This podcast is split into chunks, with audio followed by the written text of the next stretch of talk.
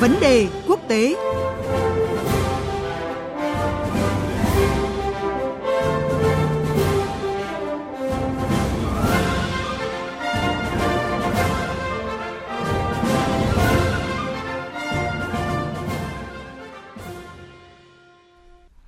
Thưa quý vị và các bạn,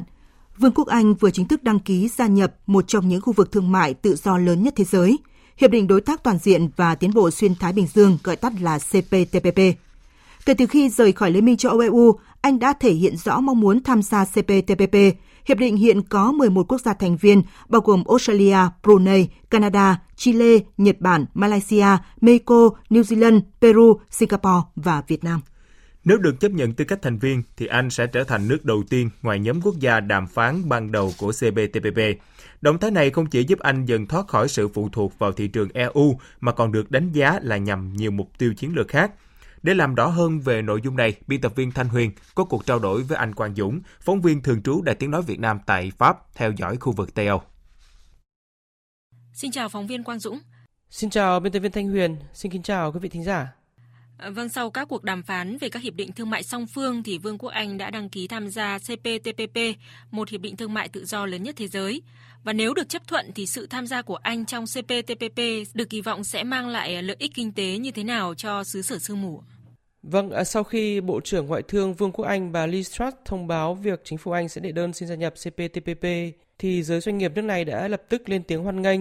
À, theo thông tin do Phòng Thương mại và Công nghiệp Anh cung cấp thì nếu như đàm phán thành công thì nước Anh sẽ được tự do tiếp cận với một trong những khối thị trường lớn nhất toàn cầu, có tổng GDP lên tới trên 13,5 ngàn tỷ đô la và là nơi tập trung những nền kinh tế phát triển năng động hàng đầu thế giới.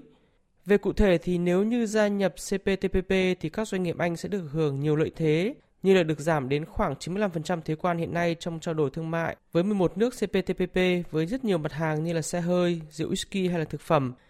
Ngoài ra thì quy định về xuất xứ hàng hóa thì cũng sẽ giúp cho nước Anh được hưởng lợi khi mà các sản phẩm hoặc là thành phần sản phẩm được sản xuất tại 11 nước CPTPP thì sẽ được coi như là có chung xuất xứ.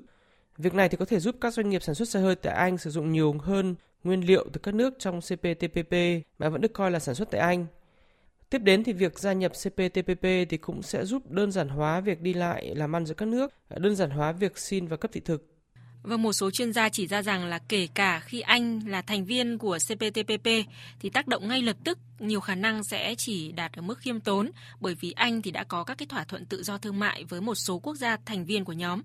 À, hơn nữa là một nước đến sau thì về cơ bản Anh sẽ phải chấp nhận các cái điều khoản hiện hành của CPTPP. Vậy thì việc Anh à, nhiệt tình tham gia thỏa thuận này phải chăng là còn những lý do khác thưa anh? Bộ trưởng Ngoại thương của Anh bà Liz Truss thì thông báo kế hoạch gia nhập CPTPP của Anh vào một thời điểm mang tính biểu tượng rất cao, đó là ngày 31 tháng 1 năm 2021, tức là đúng một năm sau khi nước Anh rời khỏi Liên minh châu trên lý thuyết vào ngày 31 tháng 1 năm 2020. Vì thế nên trong bối cảnh quan hệ giữa Anh và Liên minh châu đang căng thẳng trong vài ngày qua xung quanh vấn đề vaccine COVID-19, thì đây có thể coi là một thông điệp từ phía chính phủ Anh, khẳng định lại quyết tâm của nước này theo đuổi chính sách thương mại tự do toàn cầu ờ, sau khi rời Liên minh châu Âu Trước khi công khai ý định gia nhập CPTPP thì Vương quốc Anh cũng đã đẩy mạnh việc ký kết hiệp định thương mại tự do với nhiều nước khác trong thời gian qua, à, trong đó có Nhật Bản và Việt Nam. À, do đó nên đây là một bước đi nữa của chính phủ Anh nhằm khẳng định rằng là họ đã không sai lầm khi rời khỏi Liên minh châu Âu. Tất nhiên thì lý do kinh tế vẫn mang tính quyết định bởi nước Anh dù cách xa nước thành viên CPTPP gần nhất đến gần 5.000 km, nhưng nước này thì cũng không muốn bỏ lỡ cơ hội gia nhập vào thị trường rộng lớn, năng động với trên 500 triệu dân và chiếm đến 13,5 GDP toàn cầu. Cuối cùng về sâu xa thì việc nước Anh muốn gia nhập CPTPP thì còn dựa trên những tính toán địa chính trị của nước này. À, sau khi cựu Tổng thống Mỹ ông Donald Trump từ bỏ CPTPP vào năm 2017, dù Mỹ là nước khởi động sáng kiến này thì à, CPTPP đã mất đi một nhân tố quan trọng. Nhưng với việc ông Joe Biden trở thành Tổng thống Mỹ thì khả năng nước Mỹ quay lại CPTPP là không nhỏ Nước Anh thì muốn quay lại khu vực châu Thái Bình Dương không chỉ về mặt kinh tế mà còn về địa chính trị, cùng với chính quyền mới của Mỹ trong một tính toán chiến lược dài hơi hơn. Bởi lẽ là trong đánh giá của giới phân tích phương Tây thì ngoài lợi kinh tế thì CPTPP còn được coi như là một công cụ để kiềm chế quyền lực đang ngày càng gia tăng của Trung Quốc. Trong năm 2020 thì nước Anh cũng đã công khai kế hoạch gửi tàu chiến đến châu Á Thái Bình Dương để cùng các đồng minh thách thức Trung Quốc và việc xin gia nhập CPTPP là một bước đi tiếp theo trong chiến lược này. À, vậy còn ở chiều ngược lại, nếu có sự tham gia của Anh, một nền kinh tế lớn của châu Âu, thì sẽ có ý nghĩa như thế nào đối với khối CPTPP hiện nay? Nước Anh thì là nền kinh tế lớn của châu Âu và thế giới với GDP trước đại dịch Covid-19 là khoảng trên 2,8 ngàn tỷ đô la Mỹ. Vì thế nên việc nước Anh gia nhập CPTPP thì sẽ giúp cho khối này gia tăng sức mạnh, à, thúc đẩy trao đổi thương mại. Tuy nhiên thì như chị có đề cập ở trên thì hiện nay nước Anh đã có các thỏa thuận thương mại tự do với nhiều nước thành viên của CPTPP nên tác động của việc nước Anh gia nhập khối này thì sẽ không phải là một sự đột phá. Có một vấn đề đó là ngoài các lợi ích rõ ràng về mặt thương mại mà tất cả các bên đều có thể đạt được thì cần phải cân nhắc rất kỹ các khía cạnh địa chính trị của sự kiện này. Ở trong 11 nước CPTPP hiện nay thì có Australia, New Zealand, Canada và nếu như sắp tới nước Anh gia nhập và nước Mỹ quay lại thì khối này sẽ có 5 trên 12 nước thành viên là những nước thuộc Liên minh ngũ nhãn với chính sách đối đầu và chống Trung Quốc rất quyết liệt. Trong bối cảnh đó thì nguy cơ CPTPP bị chính trị hóa và biến thành một liên minh chống Trung Quốc công khai là điều không thể loại trừ. Nếu thế thì đây có thể sẽ là yếu tố tiềm ẩn gây nên bất ổn và căng thẳng địa chính trị trong khu vực khi mà các nước bị cuốn vào vòng xoáy cạnh tranh quyền lực giữa các nước lớn.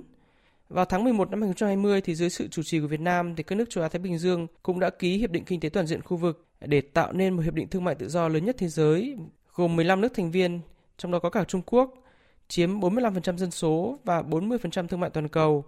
Vì thế nên cần phải hết sức thận trọng trước các ý định tạo nên các khối cạnh tranh và xung đột lợi ích đối đầu nhau như là thời chiến tranh lạnh. Vâng, xin cảm ơn phóng viên Quang Dũng với những thông tin vừa rồi.